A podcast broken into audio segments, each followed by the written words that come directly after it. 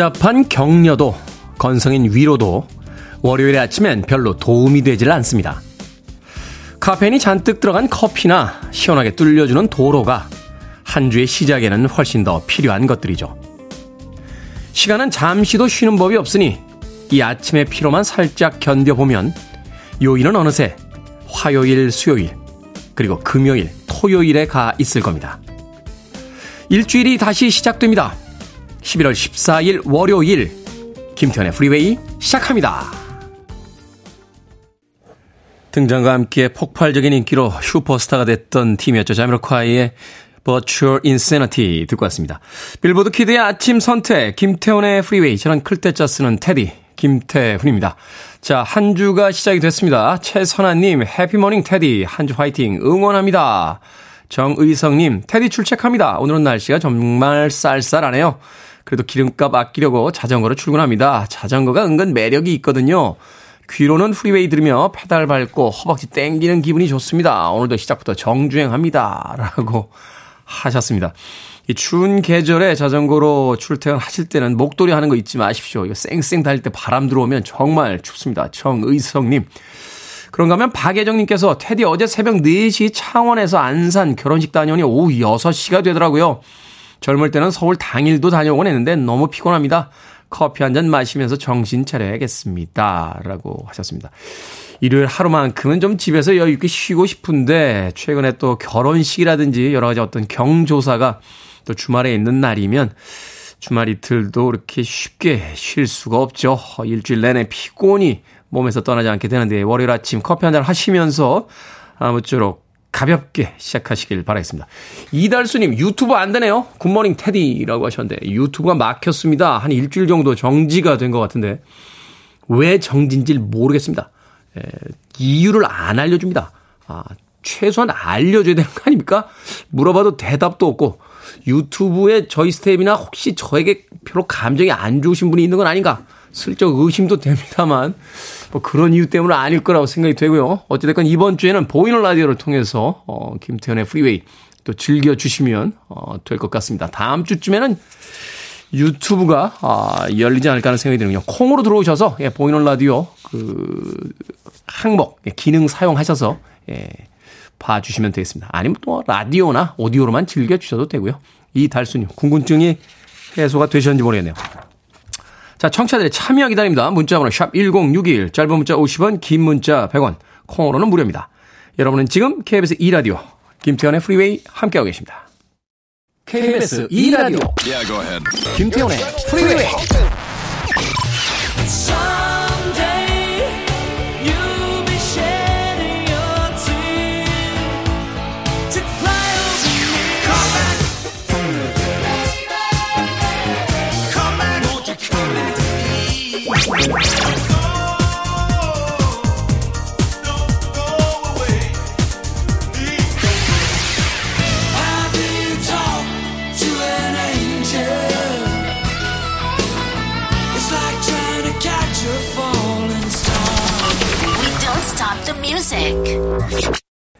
Amy Grant의 Baby Baby 듣고 왔습니다.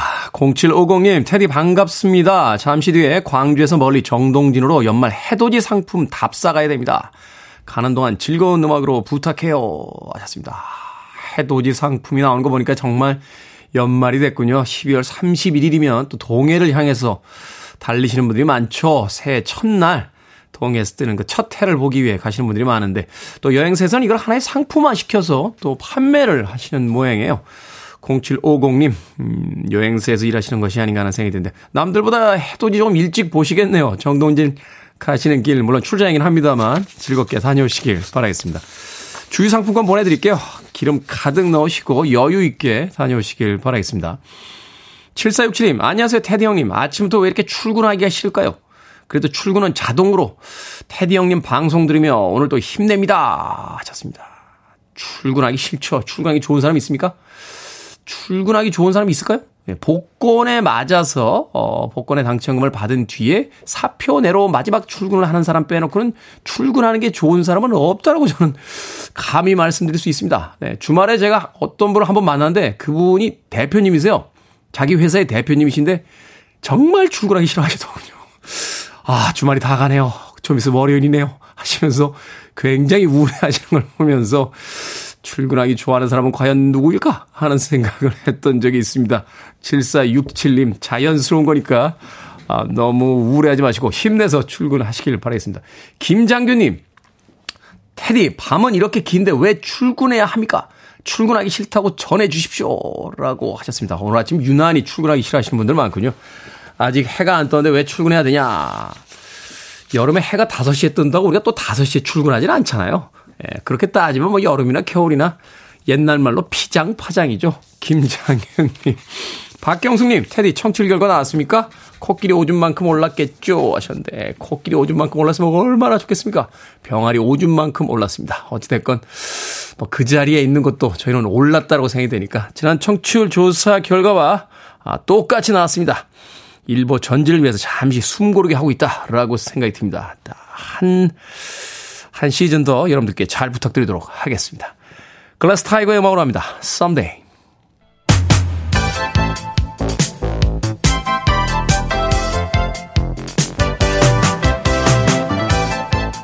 이 시간 뉴스를 깔끔하게 정리해드립니다. 뉴스 브리핑 캔디 전예현 시사평론가와 함께합니다. 안녕하세요. 안녕하세요. 캔디 전예현입니다. 자, 이태원 10.29 참사 수사와 관련해서 어, 윗선은 봐주고 실무자에게만 책임을 지우려 한다 하는 비판 여론이 커지고 있는데 시민들 여론조사에서도 이런 의견이 다수로 나오고 있습니다.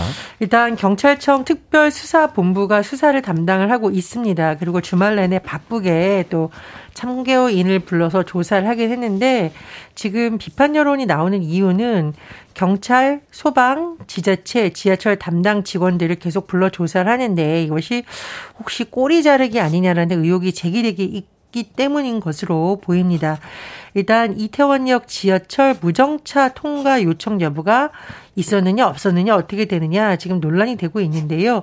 지하철 긴급 상황을 통제하는 종합관제센터 관제팀장을 참고인으로 또 소환을 했었고 최근에 보면 또 경찰 관계자들에 대해서 입간을 하거나 조사도 진행이 되고 있습니다. 그런데 어, 보다 근본적인 사고의 원인이라던가 지휘 체계의 규명보다는 너무 지역적인 사안에 중심을 맞춰서 이른바 아래선에 대한 수사만 하는 것이 아니냐는 문제 제기가 나오고 있다라고 하는데요.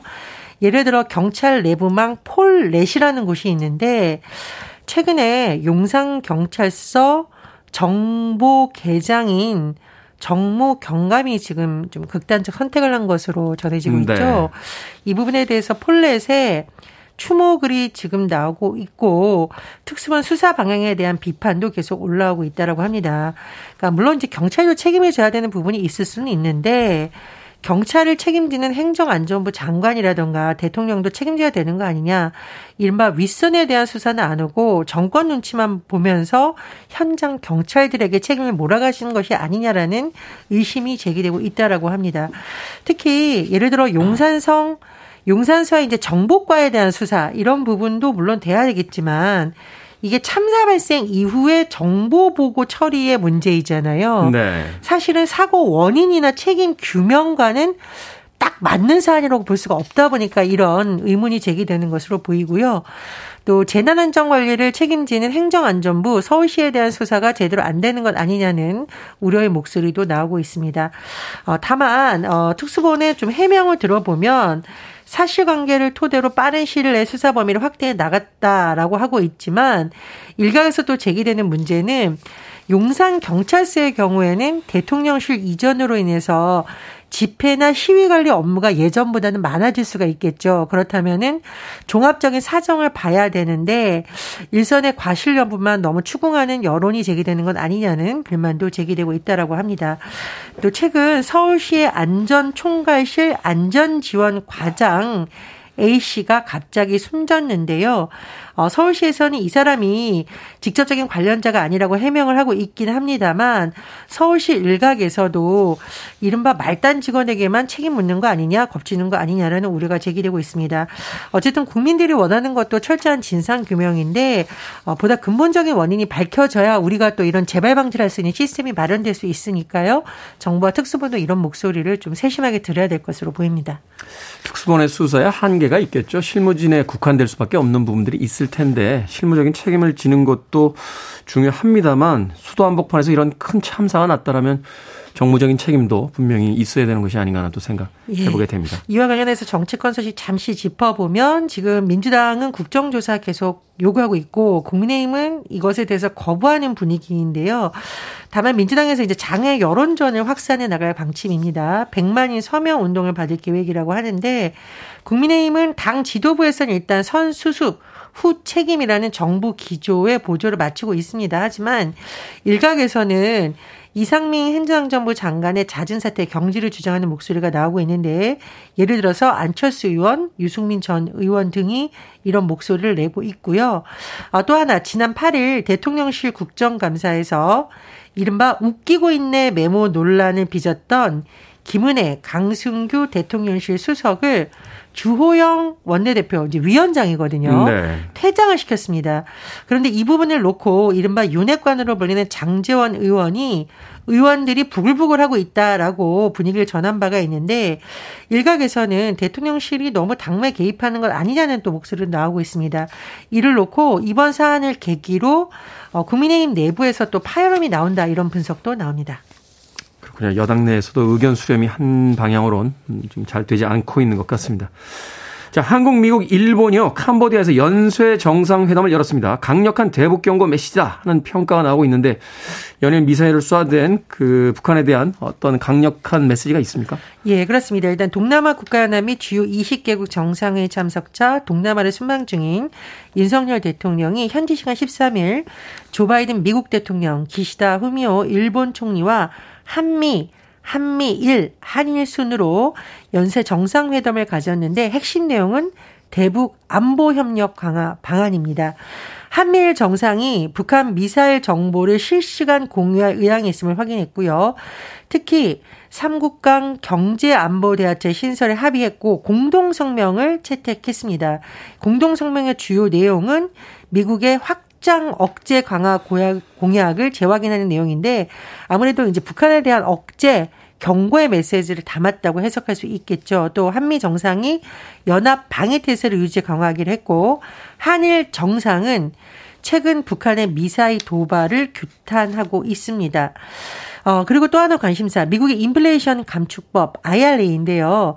한미 정상이 이와 관련해서 논의를 했는데, 네. 어, 바이든 대통령은 한국 기업들이 자동차, 전기 배터리 등의 분야에서 미국 경제에 기여하는 바가 크다라고 하면서 이러한 점을 고려해 인플레이션 감축법의 이행 방안이 논의돼야 된다라고 밝힌 상황입니다. 경제적으로는 이 부분이 가장 핵심인 거죠, 지금. 그렇습니다. 그러나 이것이 뭐 명확하게 고치겠다 이렇게 해석을 하기는 뭐하고 뭐 논의를 해보겠다 정도로 지금 해석하는 것이 맞는 것 같고요. 어쨌든 북한 문제에 대한 주목도는 높아졌습니다. 다만 일각에서는 이 미국의 중국 견제 기조가 더 강해질 것이라는데 이 부분에 대한 전략적 사고도 필요하다 이런 주장도 나옵니다. 미국 의 또 시각에서는 중국이 봐주고 있기 때문에 북한이 저렇게 도발할 수 있다. 뭐 이런 음. 시각을 굉장히 강하게 가지고 있는 것 같더라고요. 자, 우유, 참치, 밀, 식용유 등등 식료품 가격이 줄줄이 오를 예정이라는데 내리는 건 없습니까? 없는 것으로 보이네요. 장바구니 물가보다 커지고 있는데 특히 우유 17회부터 줄줄이 오릅니다. 어, 제조회사별로 보면 900ml 흰우유 제품 가격 뭐 9.6%, 8% 이런 식으로 오를 예정이고요. 우리 편의점에 가면 많이 사 먹는 우유가 하나 있죠. 노란색 나는 우유가 있는데 네. 편의점 가격 1,700원으로 13.3% 오른다고 합니다. 그렇게 많이 올랐어요? 예. 또 밀크플레이션이라는 말이 있는데 밀크와 인플레이션의 합성어죠.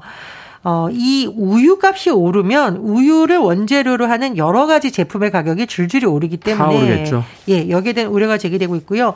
우리나라 밥상 우리 빠지지 않는 게 이제 참치 가격인데 참치캔 가격 평균 인상폭 7%로 조정이 될 와. 예정이라고 합니다.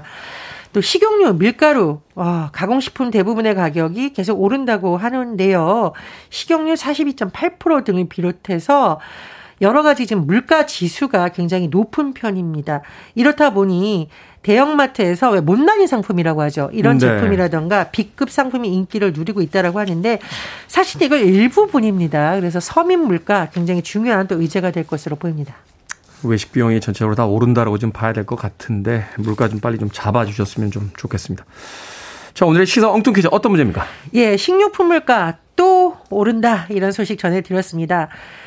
장보고 올 때마다 한숨이 절로 나올 수밖에 없어요. 네. 그런데 장보고 하면 신라 시대 바다를 누빈 해상왕 장보고도 떠오릅니다. 그게 또 그렇게 연결이 됩니까? 네. 오늘의 시사 엉증 퀴즈 드릴게요. 장보고는 청해진에 군사 무역 기지를 설치하고 해상권을 장악했습니다.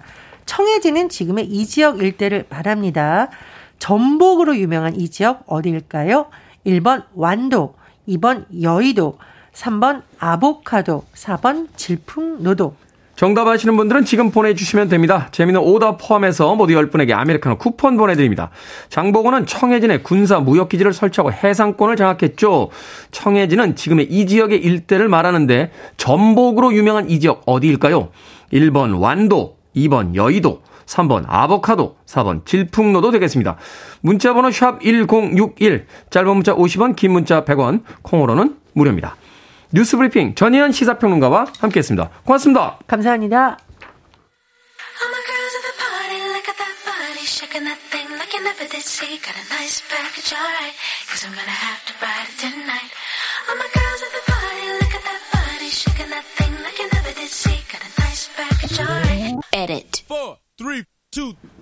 최학규님께서 신청하셨죠? 자넷 잭슨입니다. All for you.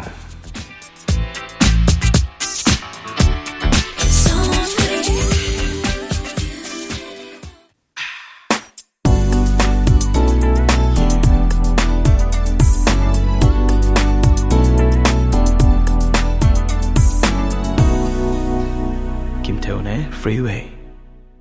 언제 들어도 참 사랑스러운 곡이죠. 스티븐 비숍의 It Might Be You 듣고 왔습니다. 자, 오늘의 시사 엉뚱 퀴즈. 장보고가 기지를 설치했던 청해진은 지금의 어느 지역 일대일까요? 정답은 1번 완도였습니다. 완도. 9803님 완도요 하셨고요. 정영희님 포도. 그 포도가 먹고 싶습니다. 라고 하셨습니다. 포도 맛이죠. 최근에 샤인 머스켓인가요? 신품종이 나오는 바람에 가격은 엄청나게 비싸더군요. 그래도 맛있어서 몇 번 먹어봤었는데 포도 맛있습니다. 포도. 근데 포도 어떻게 씻으십니까? 어, 그냥 흐른 물에 씻나요? 바깥에서 이소연 작가 그냥 고개를 끄덕거리는 거 보니까 예, 유일한 주부인 우리 이소연 작가 그렇게 씻는다고? 어. 하나하나를 뜯어서 씻는 건 아니고요. 예, 그건 아니군요. 아무튼 포도를 먹을 때마다 항상 갈등합니다. 이걸 도대체 어떻게 씻어야 되는가? 여러분들만의 노하우가 있으면 뭐 이렇게 베이킹 소다 같은 거 넣어서 또는 뭐 이렇게 에, 식용으로 가능한 뭐 이렇게 뭐, 뭐 해서 하는 방법이 있긴 있던데. 아무튼 먹을 때마다 약간 찜찜할 때가 있습니다. 정영희님. 1075님, 서른도라고 하셨고요. 842님, 아메리카노, 나도, 나도라고 하셨습니다. 5949님, 아침에 완도산 전복죽 먹었는데 이런 퀴즈가 딱 정답은 완도입니다. 라고 정답 맞춰주셨습니다. 방금 소개해드린 분들 포함해서 모두 10분에게 아메리카노 쿠폰 보내드립니다. 당첨자 명단 방송이 끝난 후에 김태훈의 프리웨이 홈페이지에서 확인할 수 있습니다. 콩으로 당첨되신 분들 방송 중에 이름과 아이디 문자로 알려주시면 모바일 쿠폰 보내드리겠습니다. 문자 번호는 샵 1061, 짧은 문자는 50원, 긴 문자는 100원입니다. 음악 듣습니다. A Taste of Honey, Boogie Oogie Oogie.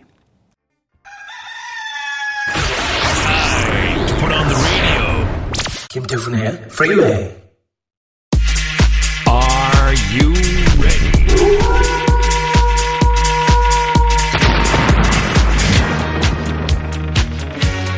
고민이 속 시원히 풀리는 시간 결정은 해드릴게. 신세계 상담소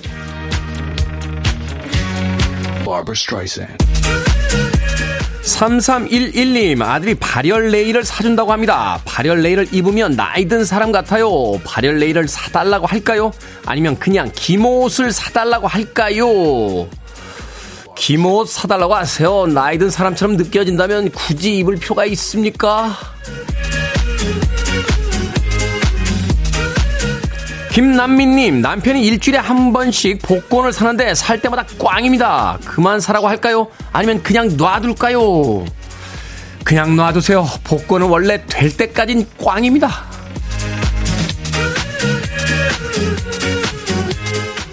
1345님, 나이가 70인데요. 신형 스마트폰으로 바꿀까요? 아니면 그냥 쓸까요? 신형 스마트폰으로 바꿉시다. 나이가 드실수록 신형을 쓰셔야 해요. 더 많이 편해지고 더 좋아지니까요.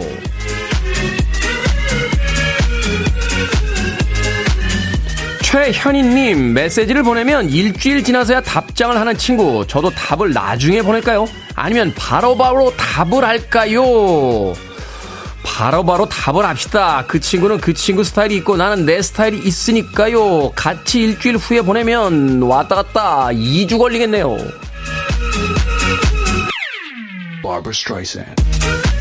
방금 소개해드린 네 분에게 선물도 보내드립니다. 콩으로 뽑힌 분들 방송 중에 이름과 아이디 문자로 알려주세요. 크고 작은 고민 가리지 않고 받습니다. 보내주시면 이 시간에 소개해드릴게요. 문자번호 샵 1061, 짧은 문자 50원, 긴 문자 100원, 콩으로는 무료입니다.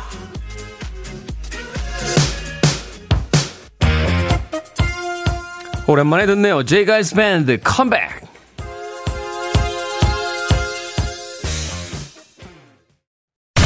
listening to one of the best radio stations around.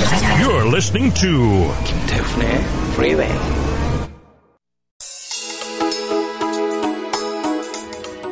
빌보드 키드의 아침 선택, KBS 2라디오, 김태훈의 프리웨이 함께하고 계십니다. 1부 끝곡은 피터 화이트의 Nod 듣습니다. 저는 잠시 후 2부에서 뵙겠습니다.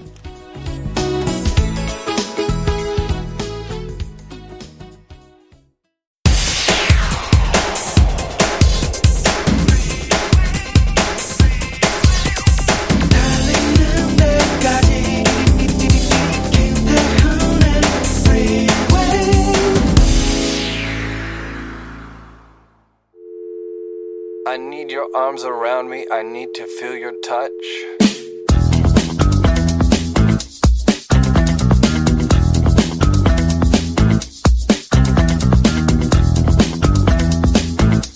순간순간 다가오는 고통을 극복하지 못해 이 길을 포기하고 다른 무엇을 선택한다 해도 그 나름의 고통이 뒤따를 것이다. 다른 일을 선택해 환경이 변한다 해도 나는 나이기에 지금 겪고 있는 마음의 혼란을 벗어날 수 없을 것이다. 지금 여기에서 이 물음에 답을 얻지 못한다면 어디를 가나 방황하고 절망하기는 마찬가지일 것이다. 피하기보다는 정면으로 돌파해야 한다. 그것이 어떤 것이든 분명 끝은 있을 것이다.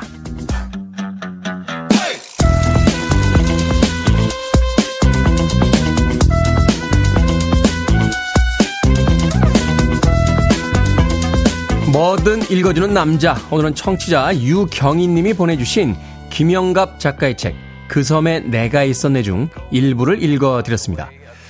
가지 않은 길에는 언제나 아쉬움이 남기 마련이죠. 그때 그걸 선택했다면 다 잘 풀렸을 텐데, 이렇게 생각하기 쉽지만요. 그 길에는 그 길만의 어려움이 또 있었을 겁니다.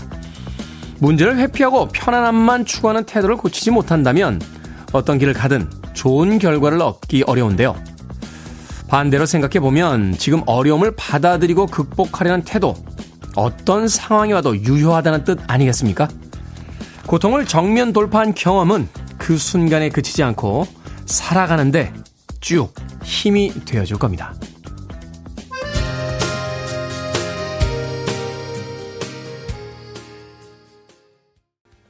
독특한 자기만의 음악 세계를 가진 아티스트죠. 케이들랭의 Constant Craving 듣고 왔습니다. 자, 김태훈의 프리웨이 2부 시작했습니다. 앞서 일상의 재발견, 우리 하루를 꼼꼼하게 들여다보는 시간, 뭐든 읽어주는 남자. 오늘은 청취자 유경희 님이 보내주신 김영갑 작가의 책, 그 섬에 내가 있었네 중 일부를 읽어드렸습니다. 아, 김은숙님, 우리 남편 서울로 갔으면 최고였을 텐데 늘 그럽니다. 하셨고요. 김시영님, 인생극장도 아니고 그냥 가는 거야. 라고 하셨습니다. 역사학자였던 칼 포퍼가 아주 유명한 이야기를 했었죠. 역사에 if라는 단어를 쓸 수는 없다. 아, 만약에 말이야. 라고 하는 가정법은 의미가 없다. 왜냐면 실제로 그런 일이 벌어 지지 않았기 때문에 어떤 결과가 나왔을지를 아무도 알 수 없다. 그건 그냥 픽션이자 소설에 불과하다 하는 이야기를 했던 기억이 납니다. 그럼에도 불구하고 우리는 늘 그때 그곳이 아닌 이곳으로 갔었더라면 그때 또 다른 결정을 했었더라면 인생은 어떻게 흘러갔을까 늘 궁금하기 마련입니다. 마치 이루어지지 못한 첫사랑처럼 과거의 어느 순간을 그리워하게 되죠. 그래도 할 수 있는 건 결국 지금 선택한 이 길에서 최선을 다하는 것이 아닌가 하는 생각 해보게 됩니다. 자, 뭐든 읽어주는 남자. 여러분 주변에 의미 있는 문구라면 뭐든지 읽어드립니다. 김태훈의 프리웨이 검색하고 들어오셔서 홈페이지 게시판 사용하시면 됩니다. 말머리 뭐든 달아서 문자로도 참여 가능하고요. 문자 번호 샵 1061, 짧은 문자 50원, 긴 문자 100원, 콩으로는 무료입니다. 오늘 채택되신 청취자 유경희님에게 촉촉한 카스테라와 아메리카노 두 잔 모바일 쿠폰 보내드리겠습니다. Want it, I need it, I'm desperate for it. Okay, let's do it. 김태훈의 Freeway. 두 곡의 음악 이어서 듣고 왔습니다. After Seven의 Till You Do Me Right 그리고 스파이스 걸스의 Mama까지 두 곡의 음악 이어서 들려드렸습니다. 3781님, 2년 동안 놀다가 오늘 첫 출근하는 날입니다. 응원해 주세요. 하셨습니다. 이야, 설레시겠는데요. 2년 동안 노시다가 첫 출근. 적응하실 수 있으실까요? 아침에 일찍 일어나시는 거. 어찌됐건 그 2년 동안의 휴가 잘 보내고 오셨으니까 오늘 첫날부터 열심히 하시길 바라겠습니다. 너무 큰 기대를 하시면서 첫 달, 아, 일하시면 오히려 실수가 잦아질 수 있으니까 또 첫 달에는 주변 사람들이 그렇게 크게 기대하지 않습니다. 그러니까 여유 잃지 마시고 회사 생활 2년 만에 다시 시작하시는 회사 생활 열심히 하시길 바라겠습니다. 3781님에게 아메리카노 모바일 쿠폰 한 장 보내드릴게요. 홍숙표님, 테디 안녕하세요. 테디는 가기 싫은 곳이나 하기 싫은 일 억지로 할 때 어떻게 하십니까? 이번 주에 가기 싫은 식사 자리 있는데 안 갈 수는 없고 스트레스로 힘드네요. 하셨습니다. 이럴 때 있죠. 하기 싫고 가기 싫을 때 있는데 생각을 바꾸는 것밖엔 다른 방법이 없어요. 어, 가기 싫다, 가기 싫다 그러면 이 머릿속의 생각이요, 몸으로 전해져서 몸도 피곤해지고, 가라앉고, 가는데 힘들고, 예, 그럽니다. 그냥 가요. 예. 저녁에 오늘, 그 사람하고 만나서 꼭 밥을 먹어야 되나? 뭐 이런 생각 하다가도 맛있는 거 먹자. 이러고선 그냥 갑니다. 홍숙표님. 또 우리들의 어떤 삶의 변화들은 예상치 않았던 곳에서 오긴 마련이니까, 아, 또 살아보면 그렇잖아요. 어, 언제나 뭐 하고 싶었던 일에서 인생의 좋은 일들만 만나는 건 아니니까요. 어, 즐거운 마음으로 다녀오시길 바라겠습니다. 홍숙편님. 자, 1708님, 태훈 오빠 두 번째 사연입니다. 드디어 속만 썩이던 우리 아들이요. 일주일 뒤 11월 21일에 군대를 갑니다. 논산 훈련소로 가요. 중학교 때부터 엄마를 학교에 오게 하던 녀석인데 군대 간다니 시원섭섭하네요. 군대 다녀오면 조금이나마 정신 차리고 늠름한 남자가 되어 돌아올 수 있게 태훈 오빠가 군대 가는 저희 아들에게 치킨 하나 선물로 보내주십시오 하셨는데 음, 약간 논리적인 비약 아닙니까? 아, 저의 치킨을 받으셔야만 군대 가서 늠름한 아들이 되어 돌아온다는 건 뭐 어찌됐건 예, 보내드립니다. 군대 간다고 하니까 또 논산 훈련소 제 후배군요. 저는 29연대에 있었는데 몇 연대에 배치될지 나중에 또 알려주세요. 1708님에게 치킨 한 마리와 콜라 세트 보내드리겠습니다. 아드님에게 전해주십시오. 군대 잘 다녀오라고요. 헤이치의 음악 듣습니다. How do you talk to an angel?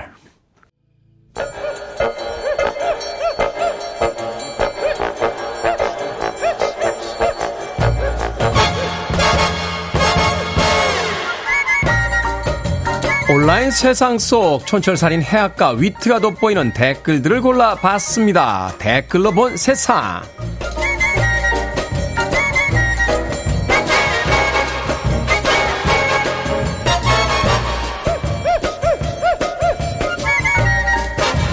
첫 번째 댓글로 본 세상. 우리나라 평균 연간 커피 소비량은 367잔으로 세계 2위에 해당한다고 합니다.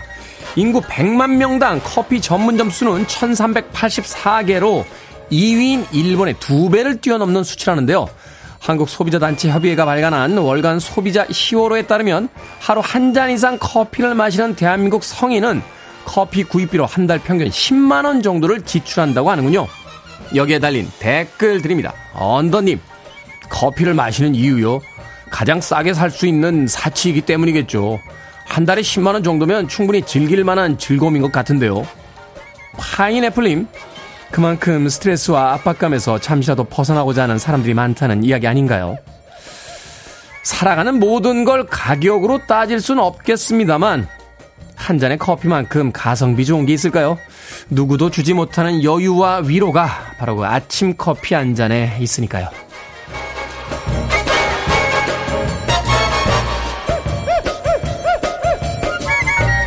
두 번째 댓글로 본 세상. 인도에서 코끼리 24마리가 술에 취해 골아 떨어졌습니다.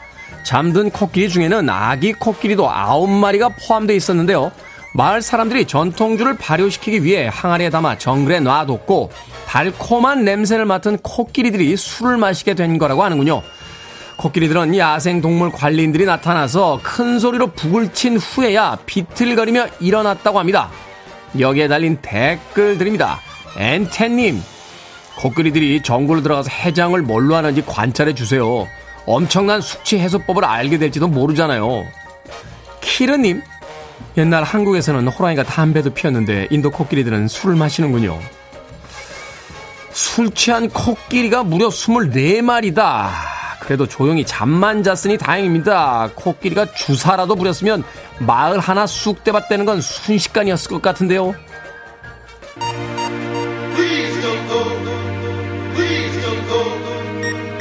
KWS입니다. Please don't go.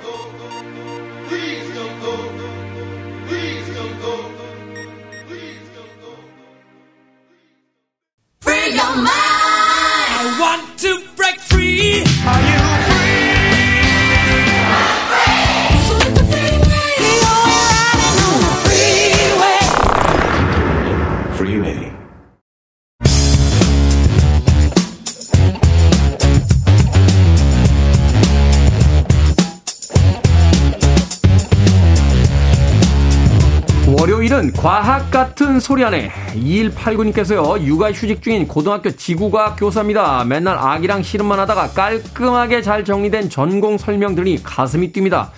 궤도님 최고라고 하셨습니다. 자 오늘도 더 많은 분들을 설레게 해드립니다. 과학 커뮤니케이터 궤도 나왔습니다. 안녕하세요. 안녕하세요. 궤도입니다. 자, 최근에 네안데르탈인 가족의 화석이 발견이 됐다라는 음. 뉴스가 있었습니다. 또 관련해서 오늘은 노벨 생리의학상 어, 또 네안데르탈인에 대해서 알아보도록 하겠습니다. 먼저 올해 노벨 생리의학상 간단히 좀 소개를 해주시죠. 누가 어떤 연구를 가지고 이제 받게 된 건지. 네, 이번에 수상을 한 주제는 멸종된 호미닌의 유전체 분석과 인간 진화 연구로 수상을 했습니다. 네. 네, 그래서 이게 어떤 내용인지 설명을 차근차근 드릴 건데, 어, 아주 간단하게 말하면은 우리는 어디서 왔고 누구이며 어디로 가는가에 대한 접근이다. 철학적이군요. 네. 그래서 일단 이번에 노벨 생리의학상을 수상하신 분은 스반테 페보 박사님이십니다. 스반테 페보. 네, 스반테 페보. 이분이 55년생이세요. 음. 네, 스웨덴 스톡홀름 출신이신데 지금은 막스 플랑크 진화 인류학 연구소의 디렉터로 계시는 분인데 음, 네. 굉장히 좀 의미 있는 점은 노벨상을 최근에 단독 수상하는 경우가 잘 없거든요. 최근에 그 연구팀들이라든지 아니면 공동 수상 네. 많이 하더라고요. 그렇죠. 주로 세 분이 받거나 어. 뭐 아니면 두 분이 받거나. 음. 예. 근데 이분은 단독 수상했다. 아. 어, 독 독보적인 탑이었다. 이렇게 볼 수 있죠. 그렇군요. 예. 그래서 이분이 또 굉장히 이집트 덕후예요. 이집트 덕후. 이집트 덕후는 뭡니까? 이집트를 너무 좋아해요. 아, 그래요? 네. 그래서 원래 이분이 1985년에 박사과정 학생이었어요. 이집트에서. 아, 근데 이, 분이 이집트랑 무관하게. 무관하게. 원래 이집트를 좋아했었는데 이분이 있던 곳은 바이러스 연구하는 연구실이었습니다. 특이하네. 이제 바이러스와 진화로는 네. 같은 과학 분야긴 하지만은 그쵸, 장르로 따지면 락하고 재즈만큼 뭔가 네, 아닙니까? 아주 네. 멀죠. 네. 근데 이 바이러스를 연구하는 연구실에서 박사과정 학생 시절에 그 이집트 미라에서 최초로 DNA를 뽑는 연구를 해가지고 그걸 음. 뽑아서 박테리아에 있는 DNA 조각에 복제하는데 성공을 해요. 어... 그래서 이게 사실은 지금 본인이 속해 있는 연구실과도 무관하고 음. 본인의 지도 교수도 얘가 뭘 하는지 몰랐다. 아 이분이 네. 이 천재들이 많다는 과학계에서도 단연 천재적인 그 어떤 과학자군요. 그러니까 그렇죠. 네. 전공 교수가 가르친 것도 아니고 근데 자기 혼자서 그렇게 연구를 해서 전혀 자기 분야가 아니었던 그런 연구를 그렇죠. 해냈다고요. 그러니까 혼자 어. 하는 혼자서 이집트를 좋아하니까 근데 이러, 이때 박사과정 학생들이 썼던 논문이 음. 네이처의 단독 저자로 올라갑니다. 오, 네이처, 네이처, 네이처 진짜 사이언스와 함께 그 양대 양대 과학 그 잡지 아닙니까? 이 논문들 발표하는. 그렇죠, 그렇죠. 가장 권위 있는 잡지 어. 중에 하나고 저술 저술 학술지 중에 하나고. 네. 근데 이분이 자기 분야가 아닌데 다른 분야를 너무 좋아하다 나머지 오랫동안 또 떠나지 않고 있었고 그러다가 단독 저자로 논문을 게재했다. 지도 음. 교수가 사실 알면은 좀 억장이 무너질 수 있다. 왜요? 왜냐면 내 이름이 안 들어갔으니까. 그렇잖아요. 아니, 내가 일을 시켜놨는데 얘가 다른 연구를 해서 혼자 몰래 논문을 냈다. 근데 그게 뭐 어영부영 논문이면 모르겠는데 네이처에 올라갔다. 음. 지도교수 입장에서는 어 근데 뭐 지도 교수가 가르친 과목이 아니니까 그러니까. 영어 지도 교수가 영어를 한참 가르치고 있었는데 수학으로 논문을 낸 걸 뭐 어떡하겠어요. 그러니까 이게 솔직히 할 말은 없어요. 할 말은 할 없는. 게 뭐 내가 기여한 게 없거든. 그러니까. 또 학자들은 또 기여해야지 들어가잖아요. 아, 이런데 수저 얹으면 안 돼요. 예. 숟가락 얹으면 안 된다고. 근데 어쨌거나 마음은 조금 음. 쓰, 쓰릴 수 있죠. 그렇죠. 자, 일단은 이 뭐 유전체 분석하고 이제 진화 연구를 주로 한 스반테 이제 페보 박사 이번에 이제 노벨 생리학상을 받았다라고 했는데 거기서 한 단계 점프해서 이제 고대 인류의 진화 과정에 대한 이야기를 좀 해 주십시오. 최근에 이제 네안데르탈인 가족의 화석이 발견이 됐다 하면서 이제 진화론에 대한 이야기가 다시금 등장을 하고 있는데 그렇죠. 그 과정을 간단히 설명을 해 주신다라면 그러니까 이게 뭐 굉장히 복잡해요, 사실은. 음. 그런데 일단 찰스 다윈이라는 과학자가 네. 생명의 나무라고 이제 그린 게 있어요, 그림이. 이제 이걸 보면은 생물의 종이 갑자기 딱, 딱, 딱 나타난 게 아니라 굉장히 연속적인 형태로 등장을 했다. 네. 그래서 어떻게 보면은 이 진화론이 바로 이 생명의 나무 그 자체라고 보시면 됩니다. 말하자면 이제 퇴초에 어떤 그 종이 있다가 그게 이제 분화되는 분화되고, 과정. 분화되고, 네. 네. 그게 이제 생명의 나무죠. 근데 인류도 역시 이런 과정을 거쳤는데, 이제 우리의 뿌리를 보면 이제 오스트랄로피테쿠스로 시작을 하면은, 거기서 이제 호모 하빌리스, 호모 하빌리스, 예, 손재주 좋은 사람. 네. 그 다음에 이제 호모 에렉투스, 호모 에렉투스, 지, 직립보행하는 사람. 직립보행. 그 다음에 호모 사피엔스, 슬기로운 사람. 음, 그 다음에 호모 사피엔스 사피엔스. 음, 슬기롭고 슬기로운 사람. 그게 이제 우리 현대 그쵸, 그 인류를 이야기하는 거죠. 맞아요. 그러니까 호모 사피엔스긴 한데 그 중에서도 지금 인류를 말하는 게 이제 사피엔스 두 번 강조한. 음, 네. 근데 이 과정을 보면은 조금 우리가 오해할 수 있는 게 막 그 그림 있잖아요. 원숭이가 이렇게 기다가 점점 점점, 점점, 점점 허리가 펴지고 거. 어, 어. 허리가 쭉 펴지는 거. 음. 이걸 보면은 마치 어떤 종이 점점 강해지거나 뭐 음. 더 좋은 종이 되거나 똑똑해지거나 뭐 이런 느낌을 줄 수 있는데 네. 사실 오스트랄로피테쿠스가 점점 진화를 해서 호모 사피엔스 사피엔스가 되어간 것처럼 보이지만 음. 이거는 착각이고 실제로 진화의 핵심은 그런 개인이 아니라 집단 수준에서 일어나는 거고 집단 수준. 예, 순간이 아니라 아주 오랜 시간을 걸쳐서 집단에서 벌어지는 일이다.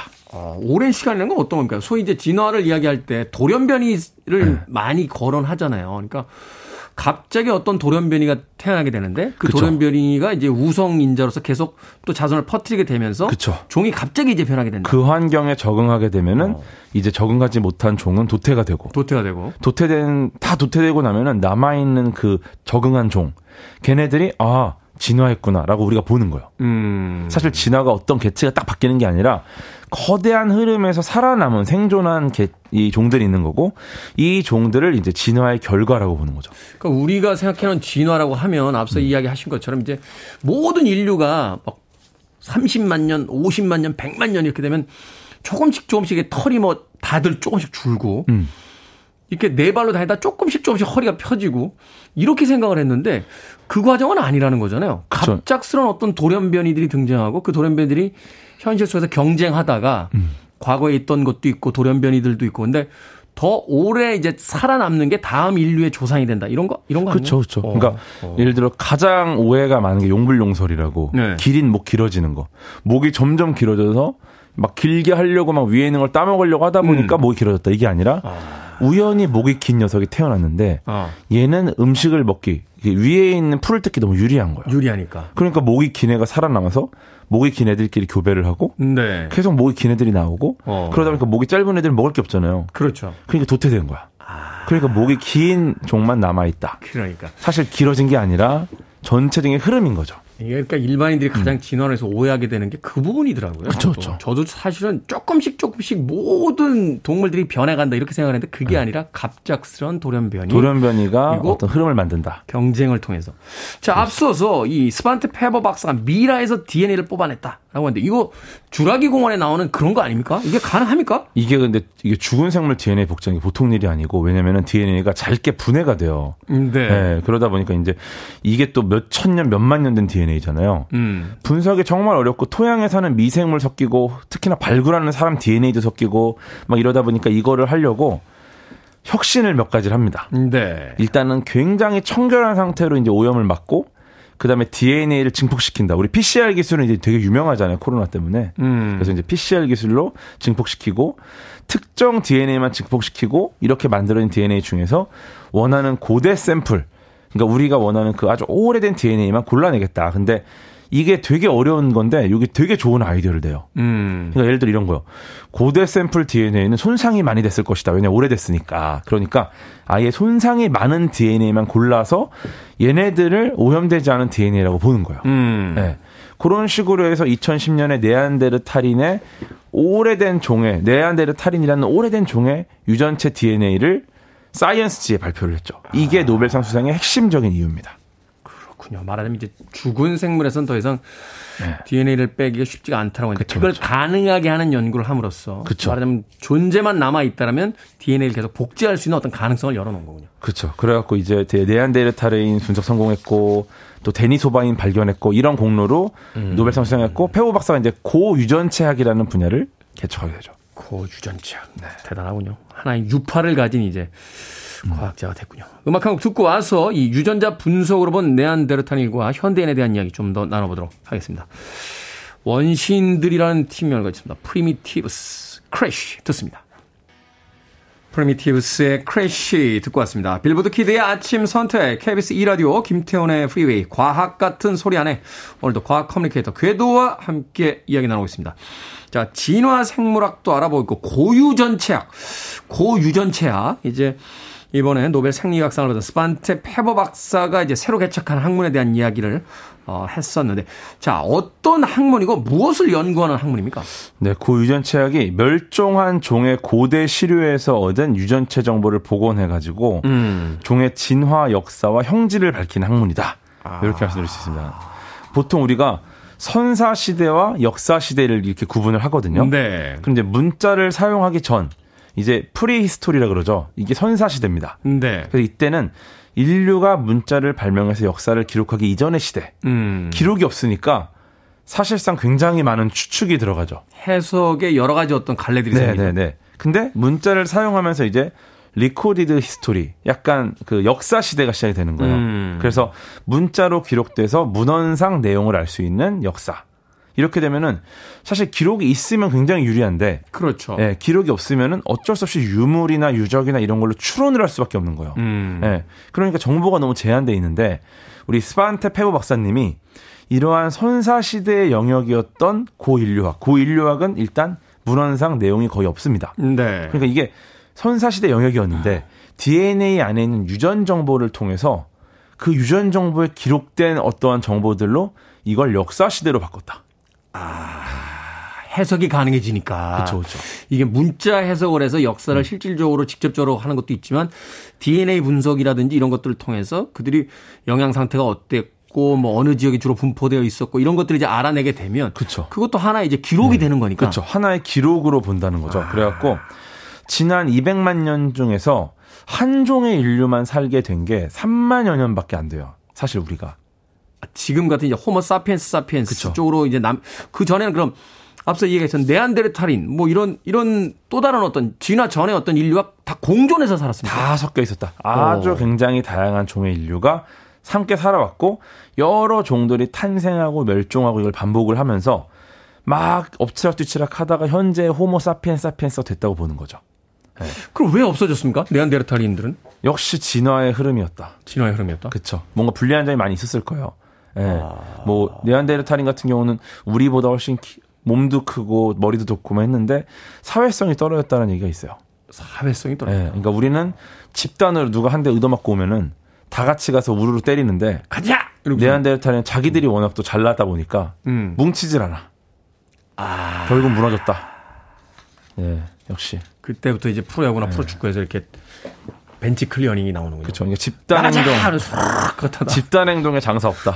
근데 어쨌거나 우리가 아무리 유물이나 유적을 봐도 정황상 뭐 아주 정확하게 그 정황을 알아내는 거 굉장히 어렵습니다. 그렇죠. 그걸 뭐 현재처럼 무슨 카메라 찍거나 녹음을 해온 게 아니니까. 그렇죠. 근데 이 고대 인류가 죽어서 남긴 뼈 속에 거기 남아 있는 뼈속 DNA를 분석을 했더니 요 이런 분석하는 것으로 이 굉장히 많은 정보를 알수 있었다. 그래갖고 이 고유전체학을 정립한 스반테 페보 박사님이 요 성과로 노벨상을 받으신 거죠.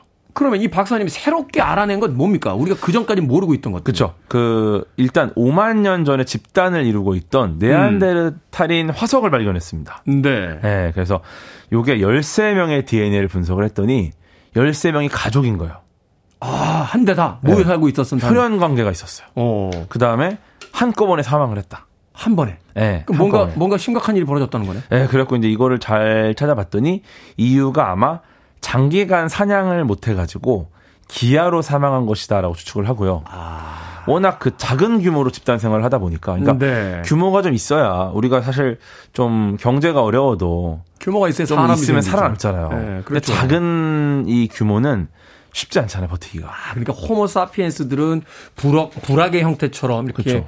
집단의 형태가 됐는데 네안데르탈인들은 개인이거나 혹은 가족의 형태로서만 네. 이제 이루어지게 되니까 이게 생존에 불리해졌다. 그렇죠. 그래서 약간 멸종 위기가 찾아왔을 것이다. 음. 이렇게 추측을 하는 거고.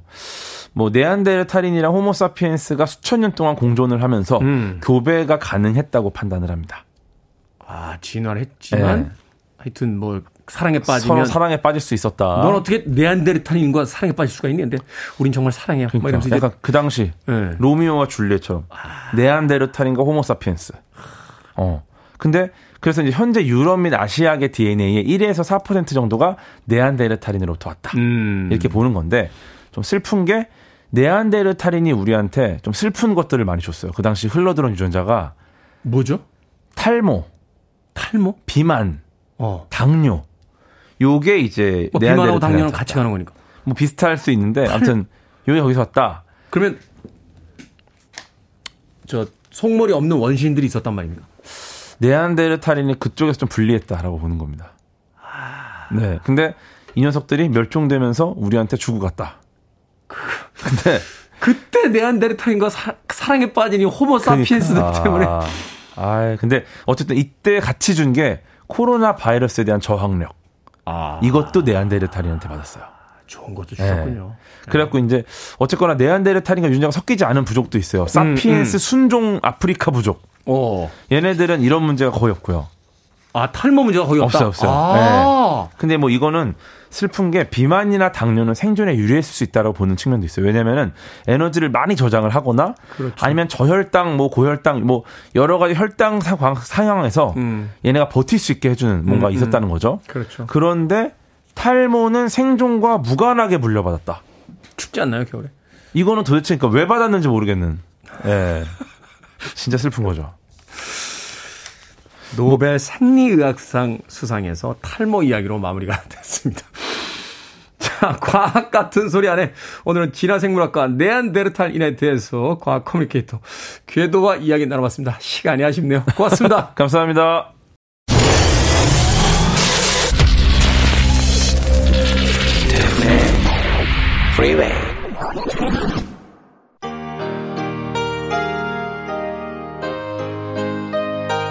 KBS 이라디오 김태훈의 프리웨이 오늘 방송 여기까지입니다. 오늘 끝곡은 9112님 그리고 김태훈님께서 신청하신 스트라이퍼의 Honestly 듣습니다. 편안한 월요일 하루 보내십시오. 전 내일 아침 7시에 돌아오겠습니다. 고맙습니다.